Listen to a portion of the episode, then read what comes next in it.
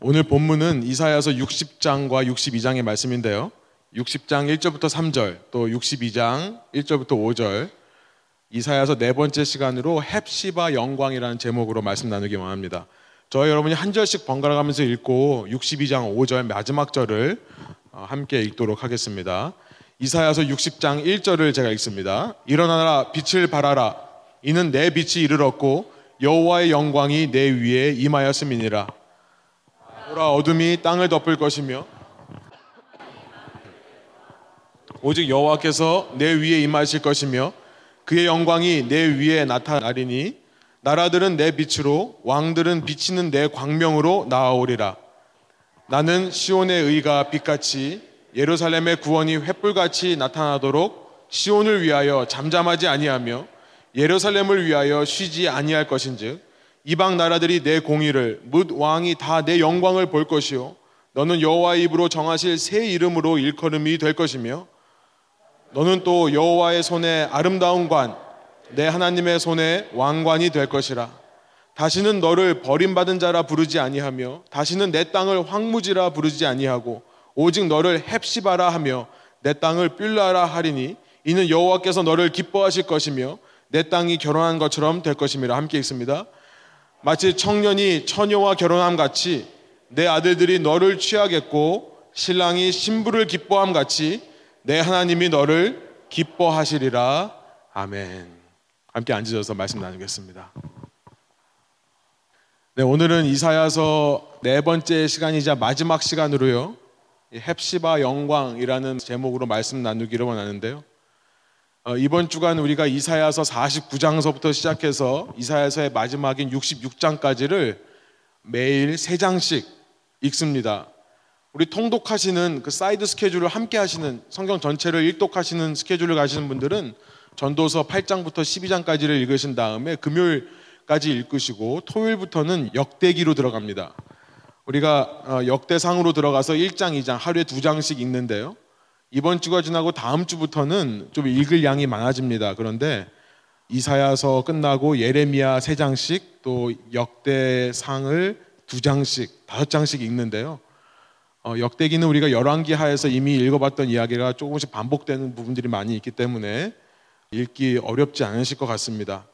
함께 힘내셔서 우리 끝까지 완독하시는 저와 여러분 되기를 원합니다. 말씀을 읽으면서 지난 한 주간 동안에 제 마음속에 들었던 생각 중에 많이 들었던 것이 뭐냐면 이런 생각이에요. 어떻게 우리가 사람의 마음을 움직일 수 있을까라는 생각입니다. 목회를 하면서 그런 생각을 참 많이 해요. 사람의 마음을 얻기가 참 어렵다. 어떤 사람이 있었을 때 그 사람을 내 사람으로 만들려고 하면 오히려 내 사람이 안 되죠. 우리는 내 사람으로 만들고자 하는 사람들을 기가 막히게 알아냅니다. 그리고 그 사람들을 기가 막히게 잘 피해가요. 목회를 하면서 하나님만 바라보는 훈련이 참 중요하다는 생각이 많이 듭니다. 사람에게 신경 쓰지 않고 사람 너무 눈치 보지 않고 하나님만 바라보며 가는 사람이 우리가 신뢰가 가득 그렇죠? 아, 우리도 그런 모습으로 가야 주위 사람들의 마음을 얻을 수 있겠다라는 생각이 들면서도 또 인간의 부족함과 인간의 한계 때문에 혹시라도 성도님들 가운데 실망하지는 않을까 이런 생각을 많이 하는 것 같아요. 상처받지는 않으실까 이런 생각을 많이 하는 것 같습니다. 인간의 마음을 사람의 마음을 얻기가 참 어려워요. 그러면서 생각이 드는 것은 뭐냐면 하나님은 어떻게 우리의 마음을 얻으셨을까라고 하는 질문이죠. 우리는 어떻게 사람은 그렇게 참 마음 주기 힘들어하고 신뢰하기 어려워하지만 하나님은 이렇게 믿는 사람들이 되었을까 라고 하는 것을 생각해 보게 되었습니다.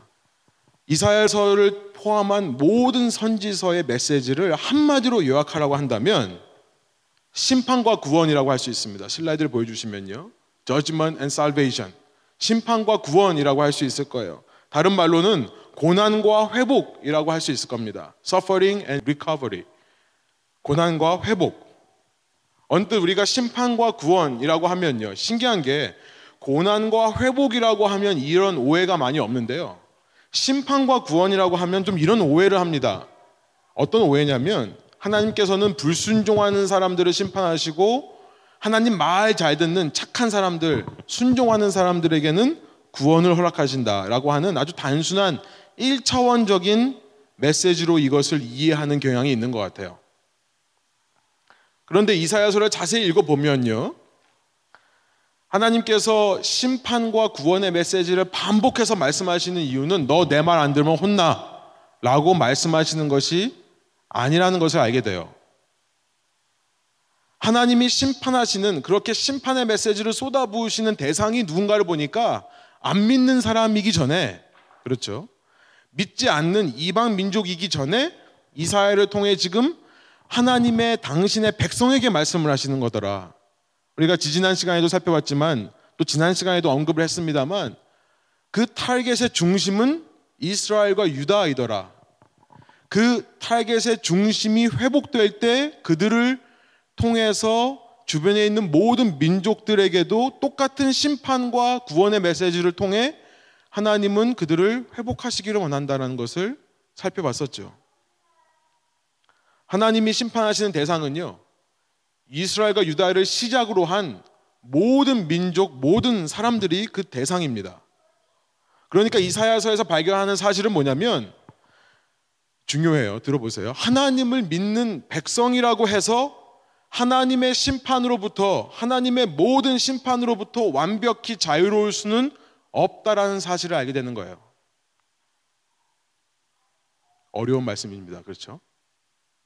우리는 심판과 구원 그러면 아, 예수 안 믿는 사람들은 심판받고 예수 믿는 사람들은 구원받는다. 동일한 게 고난과 회복입니다. 여러분 고난과 회복을 우리가 얘기할 때 그렇게 얘기합니까? 믿지 않는 사람들은 고난 당하고 믿는 사람들은 늘 회복과 다른 말로 말하면 영광이죠. 영광 가운데 살아간다. 물론 그렇게 기독교를 1차원적인 단순한 종교라고 생각해서 가르치시는 분들도 있어요. 그래서 기복신앙이라고 합니다. 예수 믿으면 사업 잘 되고, 예수 믿으면 건강하고, 예수 믿으면 모든 일들이 잘 풀려 만사 형통.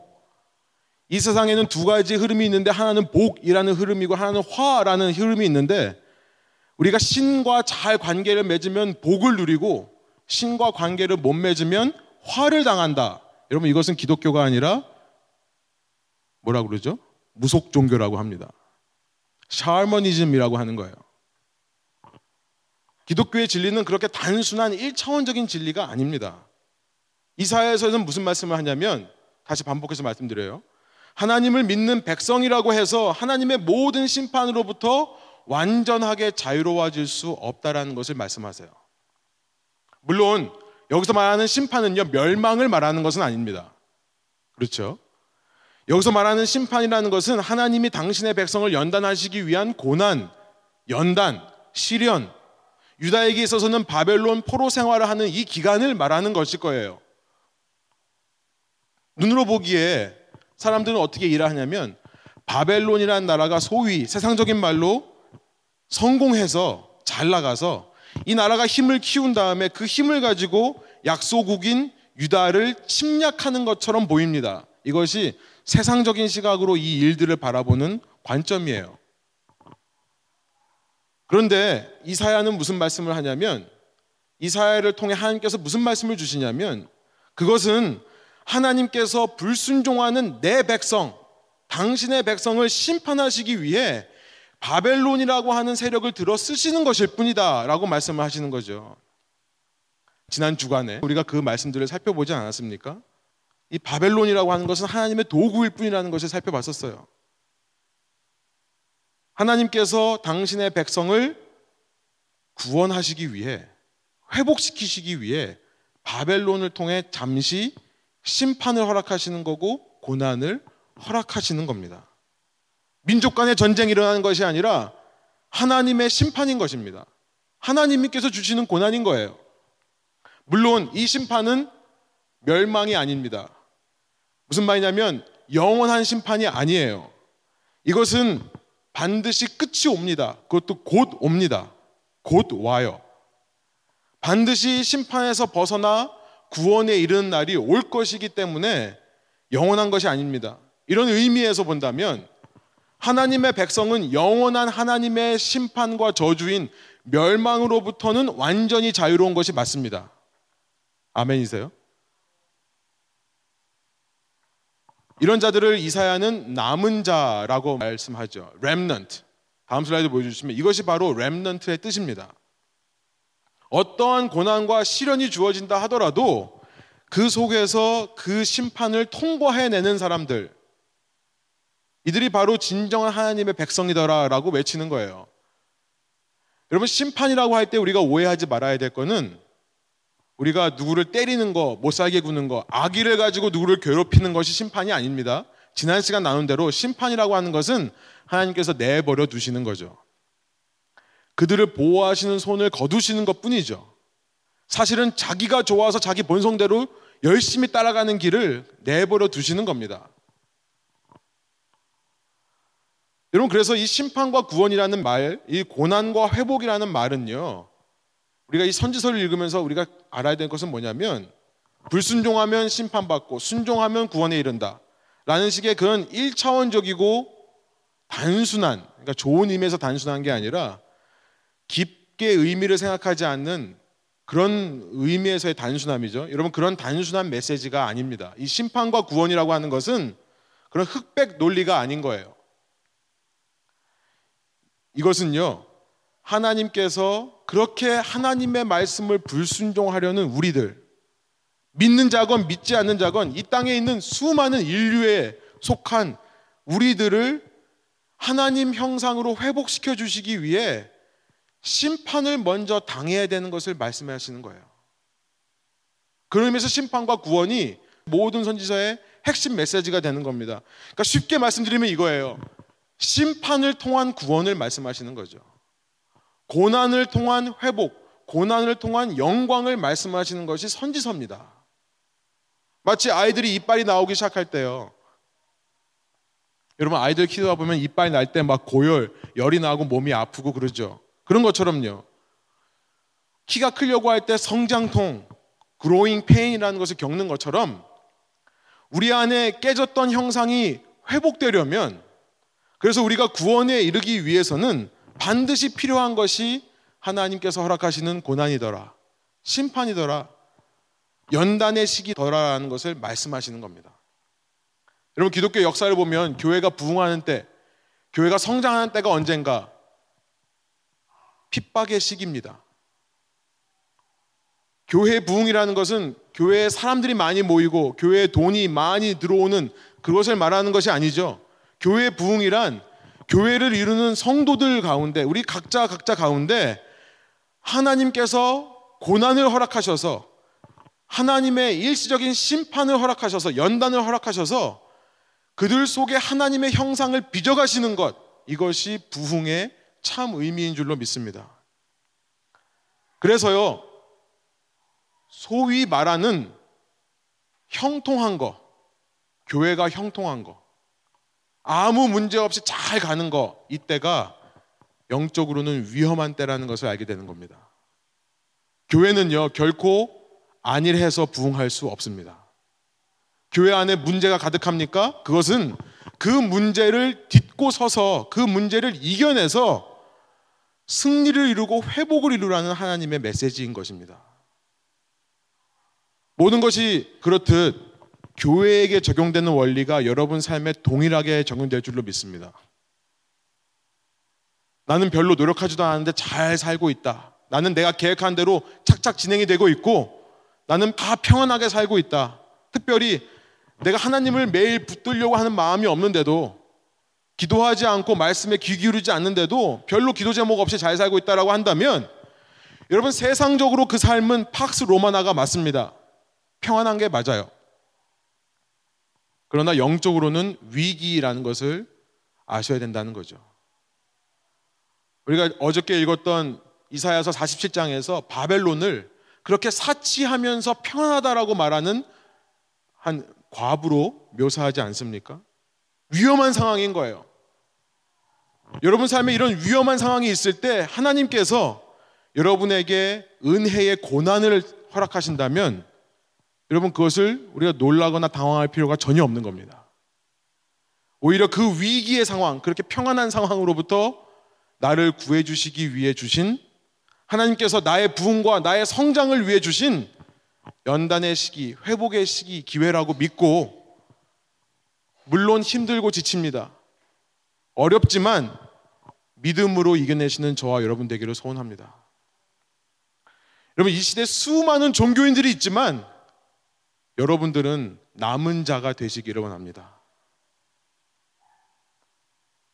이제 이사야서로 들어가서요.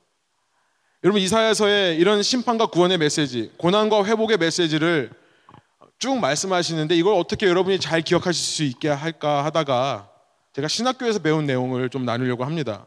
좀 쉽게 제가 말씀드리면 한 가지 그림으로 여러분이 이해하시면 좋을 것 같아요. 뭐죠?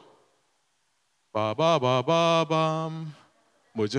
예, 모래시계 hourglass. 제가 썰렁하게 이렇게 한 이유는 여러분에게 이사야에서에 나타나는 심판과 구원의 메시지, 고난과 회복의 메시지는 모래시계다라고 하는 것을 각인시켜 드리기 위해 이렇게 썰렁한 짓을 합니다.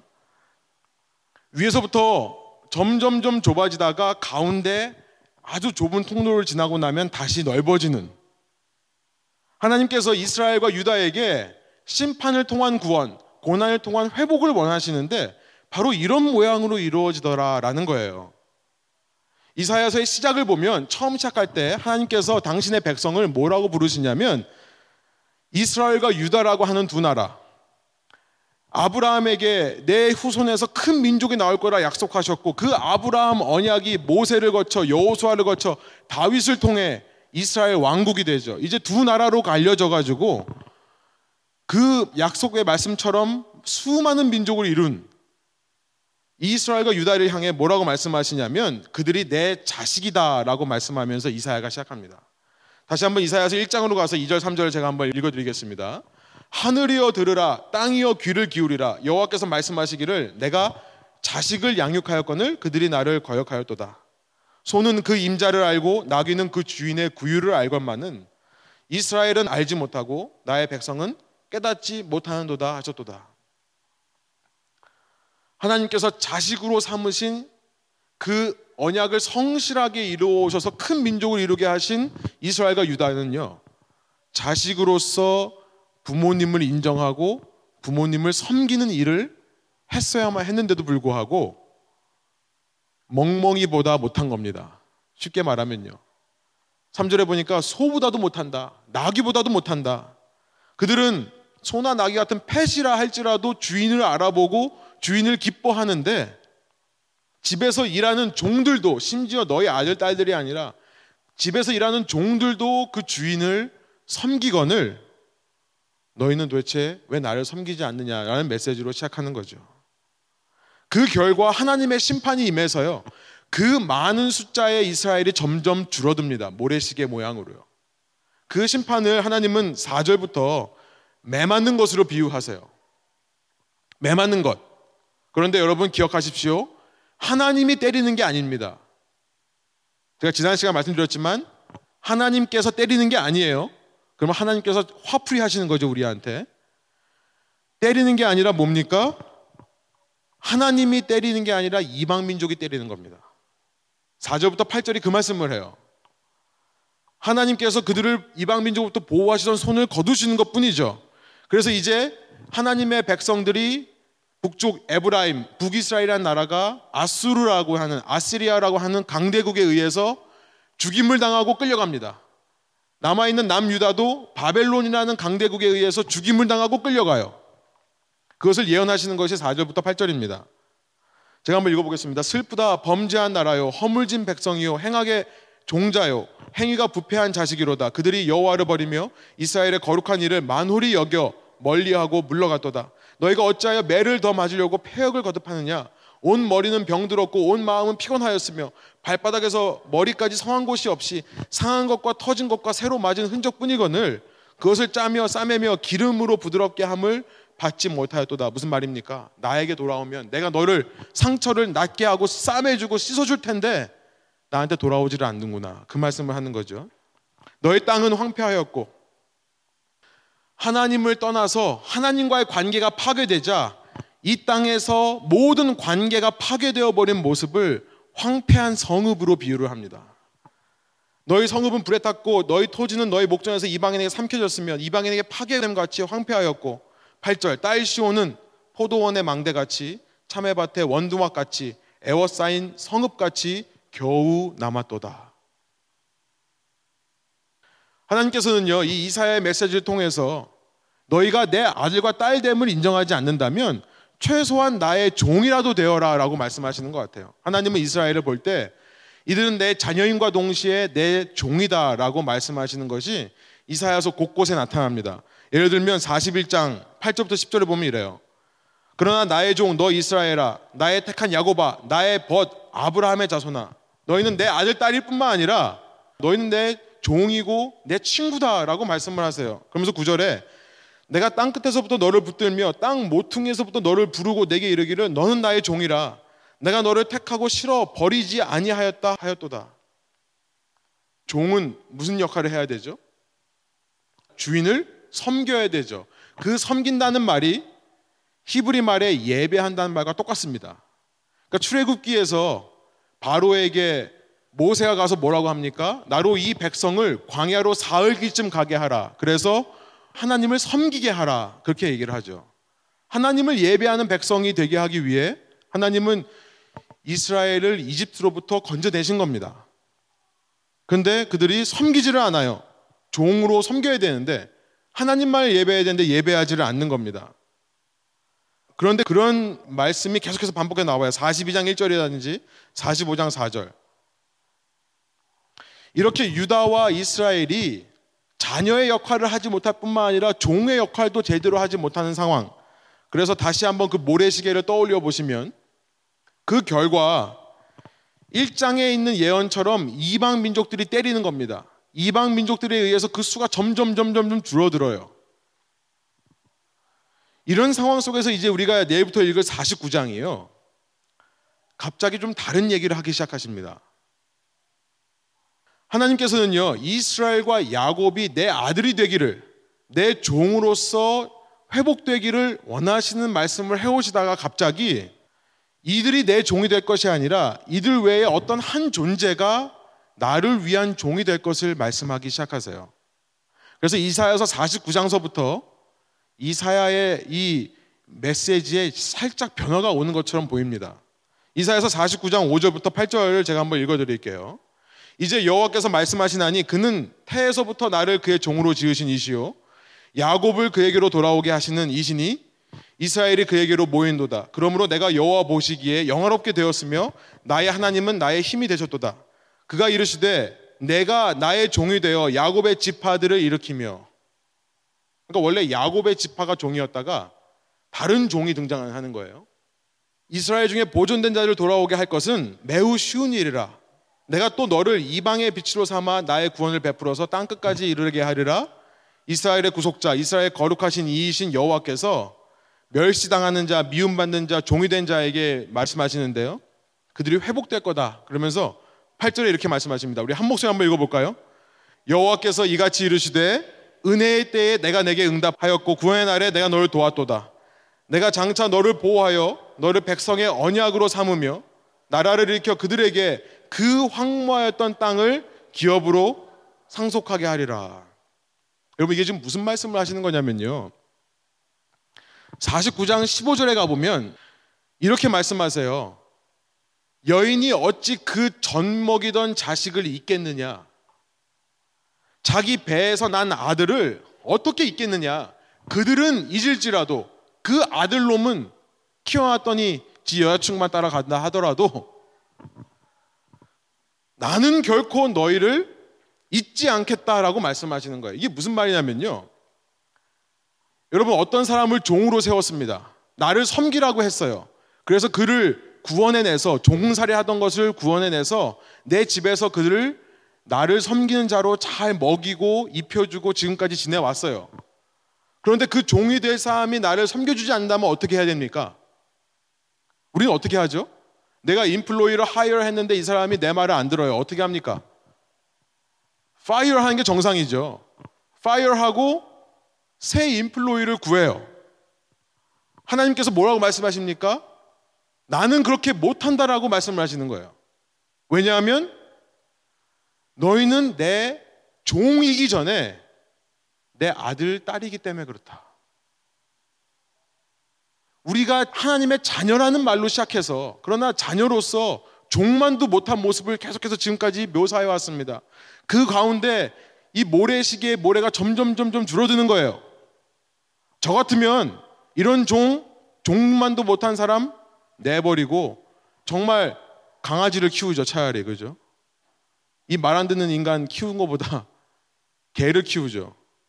말 듣는 인플로이를 하이할 겁니다. 그런데 하나님은 못하겠다라는 거예요.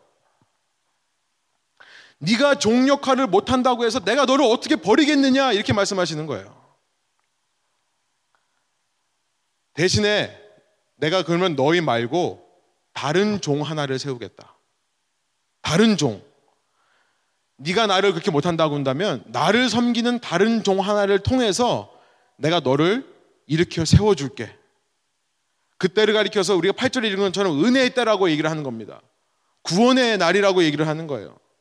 그 은혜의 때 구원의 날을 내가 반드시 이루어서 내가 너를 다시 내 자녀로 내 종으로 회복시킬 거야를 말씀하시는 것이 49장의 내용인 겁니다. 여러분 이사야서의 하나님이 우리를 향해서 그런 열정과 열성을 가지신 하나님이라는 것을 기억하시는 저와 여러분 되기를 원합니다.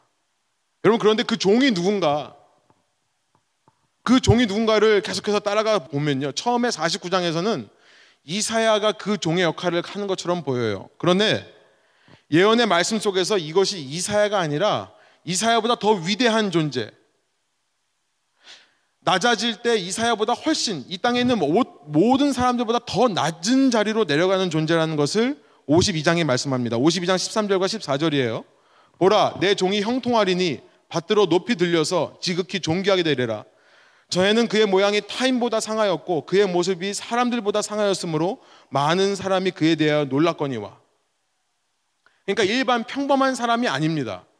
이 존재는 일반 사람보다 밑에 내려갔다가 일반 사람들보다 더 위로 올라간 존재라는 것을 알게 돼요. 그러면서 53장에 가면 이사야가 아닌 다른 어떤 존재라는 것을 알게 되는데요. 이사야뿐 아니라 이 땅에 어떤 선지자들도 이룰 수 없는 일, 이 땅에 있는 어떤 인간들도 이룰 수 없는 일을 이루시는 존재라는 것을 알게 돼요.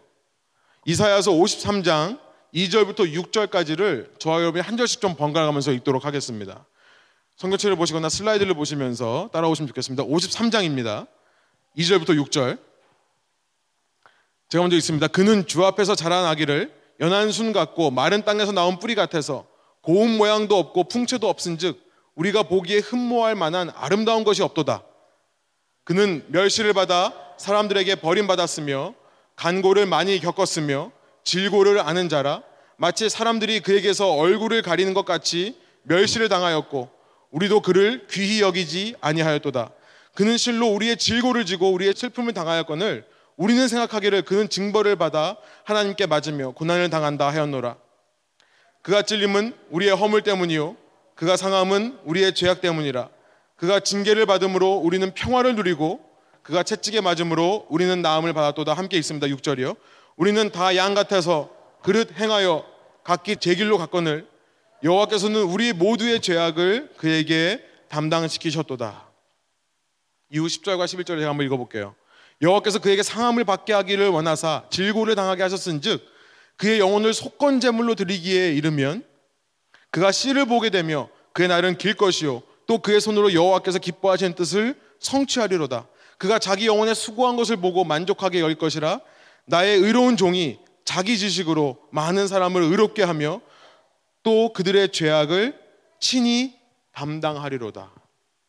여러분 모래시계를 다시 한번 보여주세요. 모래시계 한번 떠올려 보세요. 하나님의 백성의 수가 줄고 줄고 줄어서 이제는 이 땅에서 하나님의 자녀들이 다 심판받아서 다 죽임을 당하고 멸망받아서 포로로 잡혀가서 끝나고 없어지고 사라진 것처럼 보이는 그 상황 속에서 모든 사람들이 바라볼 때 야 이것은 저 신이 능력이 없어서 저런 거다. 하나님이 실수한 거고 하나님이 실패하고 패배한 거다라고 말할 때 그때 이 모래시계 가운데 단 한 사람이 있는 겁니다.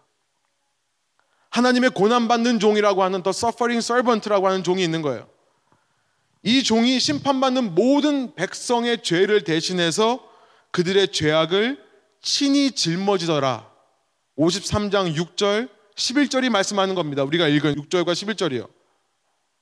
모든 사람들의 죄악을 친히 짊어지고 대신 희생을 할 때 substitutionary sacrifice, substitutionary death 그 희생의 죽으심을 통해 진정한 구원이 진정한 회복이 예루살렘에 시온에 임하게 될 것을 예언하시는 말씀인 겁니다.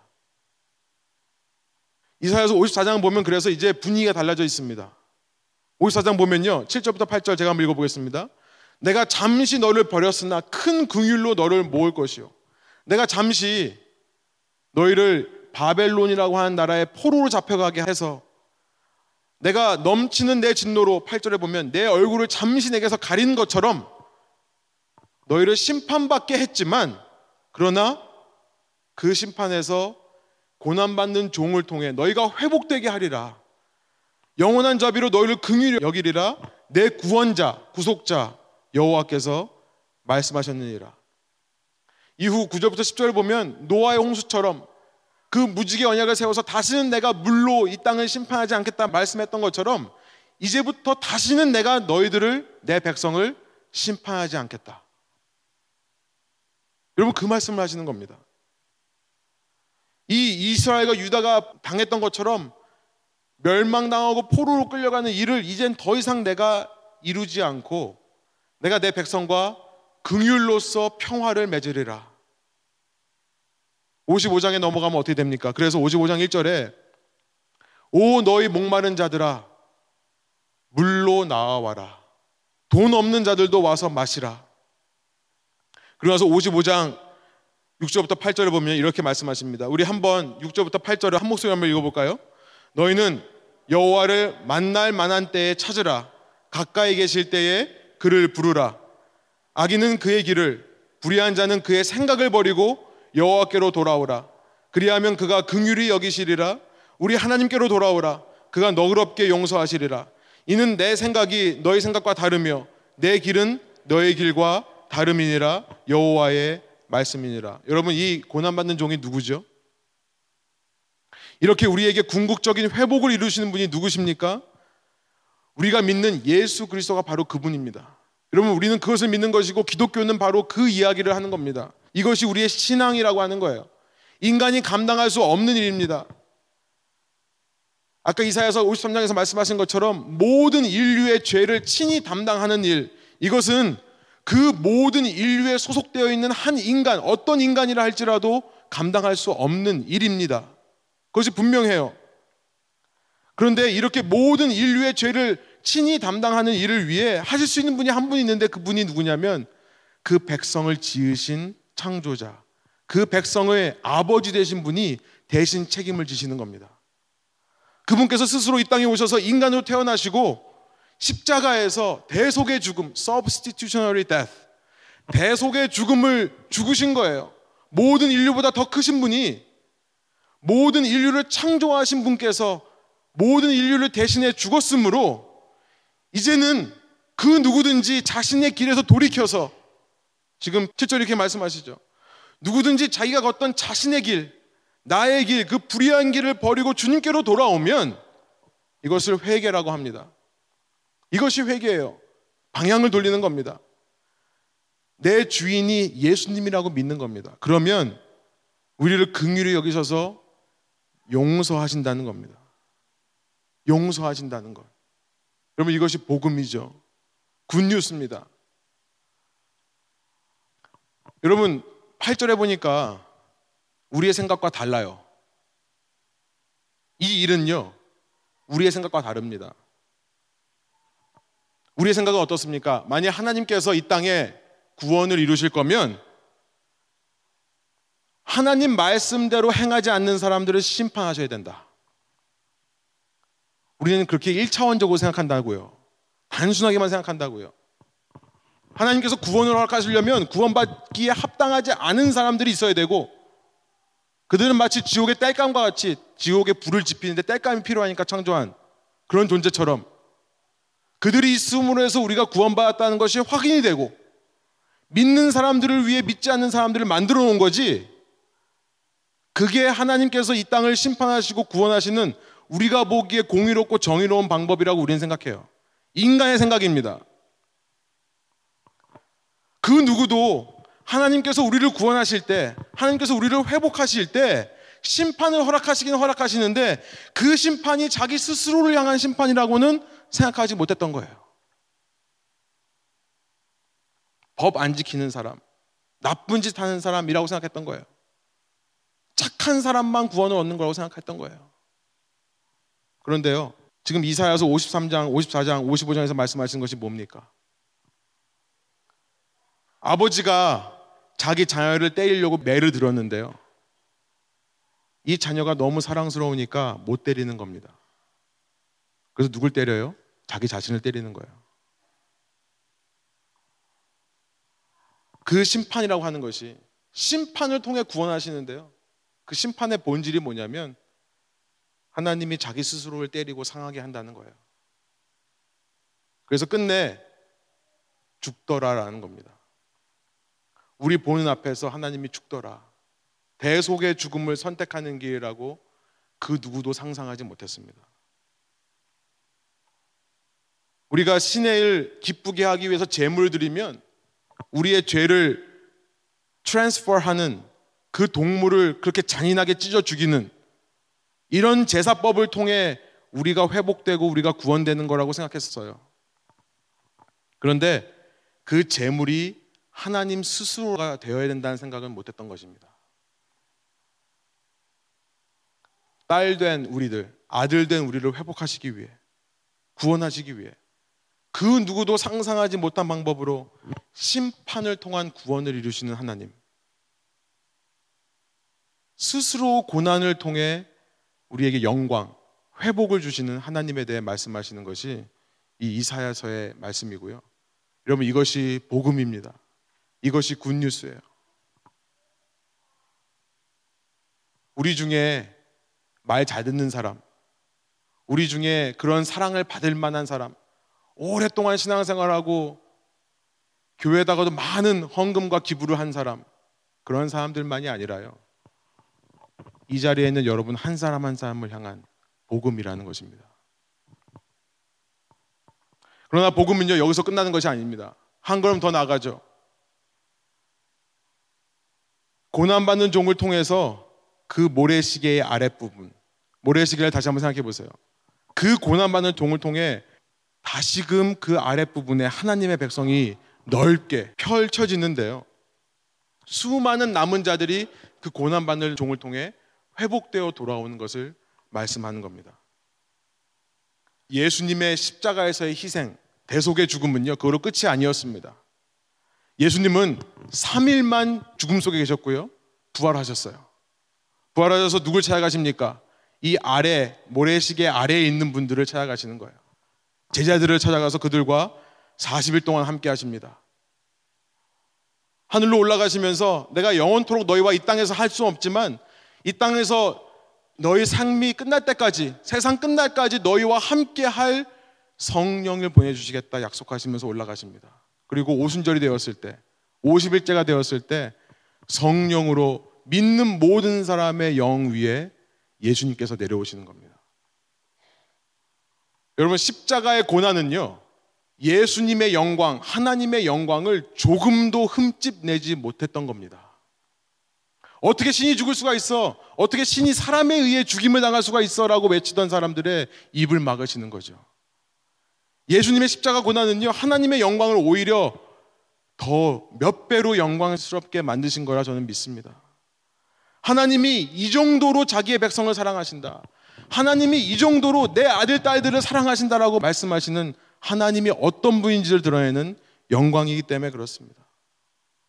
여러분, 그 예수님께서요, 2000년이 지난 오늘 성령으로 우리와 함께 동행하십니다.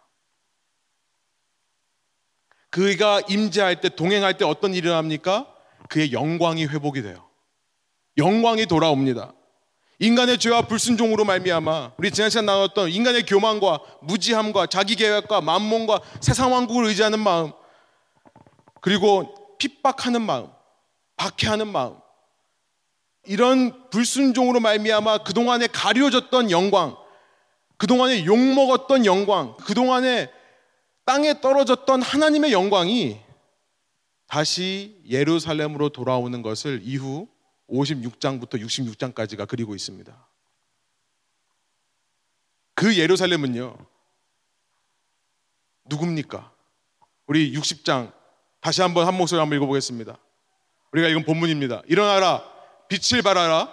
이는 내 빛이 이르렀고 여호와의 영광이 내 위에 임하였음이니라. 보라 어둠이 땅을 덮을 것이며 캄캄함이 만민을 가리우려니와 오직 여호와께서 내 위에 임하실 것이며 그 영광이 내 위에 나타나니 나라들은 내 빛으로 왕들은 비치는 내 광명으로 나아오리라. 그 빛이 누굽니까?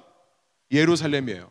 그런데 이 예루살렘은요, 62장으로 가보면 두 번째 본문 함께 있습니다. 이방 나라들이 내 공의를 무드 왕이 다 내 영광을 볼 것이요 너는 여호와의 입으로 정하실 새 이름으로 일컬음이 될 것이며 유대인들은 아직도 착각하고 있죠. 그것이 자기들이 세웠던 시온산 위에 있는 예루살렘 성이라고 생각해요.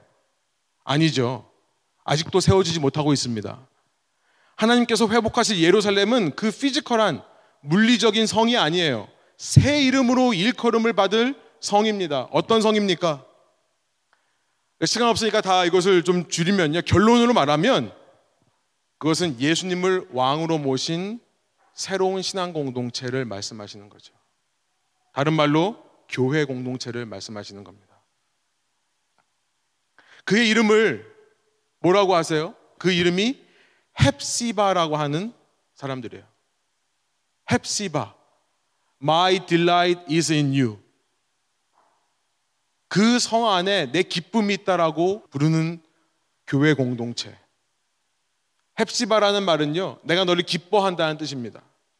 하나님이 기뻐하시는 사람들이란 뜻이에요. 그리고 그 땅은 뿔라라고 되어 있는데 결혼이라는 말입니다. 그가 밟는 모든 땅이 이 땅에서 사는 모든 삶이 결혼 생활이라고 말씀을 하시는 거예요. 그런 하나님과의 결혼 생활. 마치 신랑이 신부를 기뻐하듯이 우리 삶은 하나님과의 결혼 생활이고요. 내 옆에는 나를 내 자신의 목숨보다 더 사랑하시는 신랑이 계신 거예요. 하나님이 계셔서 하나님이 구원하시고 회복해 가시는 공동체의 삶. 여러분 이것이 여기까지가 복음이라는 겁니다. 이것이 우리의 저는 이렇게 말씀드리고 싶어요. 이것이 우리의 현실이에요. 이것이 우리의 현실입니다. 제가 축도할 때 맨날 그렇게 마무리하죠. 이 말씀의 현실을 살아가게 해달라고. 여러분, 우리는 자꾸 우리의 욕심에 세상의 유혹에 우리 눈이 가려져서요. 뭐가 씌인 사람처럼 우리의 본 모습을 보지를 못해요. 우리의 현실을 보지 못합니다. 그런데 이것이 우리의 현실인 줄로 믿습니다. 여러분, 여러분에게 하나님의 영광이 임했습니다. 여러분의 공로가 아니에요. 예수 그리스도로 말미암아 하나님의 영광이 회복되었고요. 여러분 그 영광이 회복될 때 이사야서 61장이 어떻게 말씀하십니까? 제가 1, 2절만 읽습니다. 주 여호와의 영이 내게 내리셨으니 이는 여호와께서 내게 기름을 부으사 가난한 자에게 아름다운 소식을 전하게 하려 함이라 나를 보내사 마음이 상한 자를 고치시며 포로된 자에게 자유를 갇힌 자에게 노임을 선포하며 여호와의 은혜의 해와 우리 하나님의 보복의 날을 선포하며 모든 슬픈 자를 위로하되 3절까지 읽을게요. 무릇 시온에서 슬퍼하는 자에게 화관을 주며 그 죄를 대신하며 기쁨의 기름으로 그 슬픔을 대신하며 찬송의 옷으로 그 근심을 대신하시고 그들이 의의 나무 곧 여호와께서 심으신 그 영광을 나타낼 자라 일컬음을 받게 하려 하심이라. 여러분 여러분에게 이 영광이 이미 임했고요. 여러분 그 영광은 모든 사람에게 보이는 겁니다. 보이는 거예요. 제가 말씀 시작하면서 어떻게 마음을 뺏을 수 있을까? 하나님께서 어떻게 마음을 뺏으셨는가? 여러분 이 복음의 메시지를 듣고 여러분의 마음이 뺏기신 거죠. 그렇죠? 아멘이세요? 그분은요 이런 분이시기 때문에 우리 하나님은 이런 하나님이시기 때문에 우리의 마음을 뺏을 권리가 있다라는 생각이 듭니다. 그래서 우리가 그분에게 끌리는 거죠. 여러분 예수님은 자석 같아요. 이 복음을 알면 우리는 끌리게 되어 있습니다. 단지 자꾸 우리가 방해하는 것 뿐이죠. 하나님의 일을 한다면서 자꾸 사람들이 방해하는 것 뿐이죠. 복음은 사람들을 매료시키는 능력이 있습니다. 그래서 우리도 믿은 거잖아요. 적용이 있습니다. 한 가지 이 말씀을 통해 오늘 메시지를 통해 적용할 것은 뭐냐면 여러분이 헵시바라는 것을 잊지 마시라는 거예요. 여러분에게 헵시바의 영광이 임했습니다. 무슨 말입니까? 하나님이 여러분을 그렇게 기뻐하세요. 기뻐하세요. 아, 난 모습이 이런데요. 난 숨고 싶은데. 예, 저도 그래요. 저도 이 시간 예수님께서 다시 오시면 저는 숨고 싶을 거예요. 그런데요, 신앙생활은 그게 아닙니다. 하나님을 위해 뭘 해야 된다, 하나님을 위해 뭘 하지 말아야 된다는 생각은 고난받는 종이 오시기 이전의 삶이에요. 모래시계의 위에 부분입니다.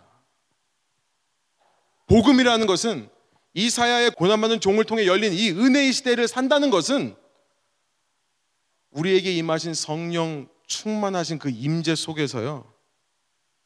하나님이 나를 기뻐하시는 신부로 삼다는 것을 인정하는 것입니다. 받아들이는 거예요. 여러분 사랑해 보셨으니까 알죠. 여러분이 그 하나님의 여러분을 기뻐하시는 마음을 깨닫게 되면 여러분 누가 말리지 않아도 내 마음이 하나님께 향하게 되어 있습니다. 그렇죠? 여러분 사랑하는 사람들은 뭐가 나요? 티가 나요. 우리 청년들도요 멀쩡하게 있다가 누구 좋아하면요 눈이 하트로 바뀝니다. 하는 짓 보면 아, 쟤 누구 좋아하는구나. 알아요. 알게 돼요. 그렇죠? 여러분 사랑에 빠진 사람의 특징, 마음이 뺏긴 사람의 특징은 티가 나게 되어 있습니다. 오늘 본문에서 여호와 영광이 내게 이르렀으니 이제 만민이 너의 영광을 보고 하나님께로 나올 거다. 여러분 우리에게 부담 주는 것이 아닙니다. 부담 주는 게 아니에요. 만방의 빛을 전하는 것에 첫 걸음은 뭐냐면 하나님께 마음이 뺏기는 겁니다. 여러분 삶에 하나님께 마음이 뺏기면요. 주위 사람들이 알 수밖에 없습니다. 알 수밖에 없어요. 사랑에 빠진 사람 알 수밖에 없다는 것을 기억하시기 바래요. 하나님의 기쁨으로써 하나님께 마음 드리기를 주저하지 마시고요. 마음을 드려보세요.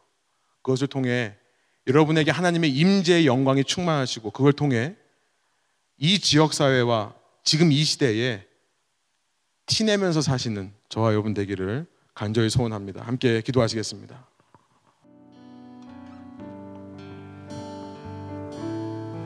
제가 기도하고 우리 일어서서 마지막 찬양하고 예배 마치겠습니다. 제가 기도하겠습니다. 하나님 이 시간 우리를 위해 사람이 생각할 수 없는 방법으로 우리의 회복을 이루신 하나님을 사랑합니다.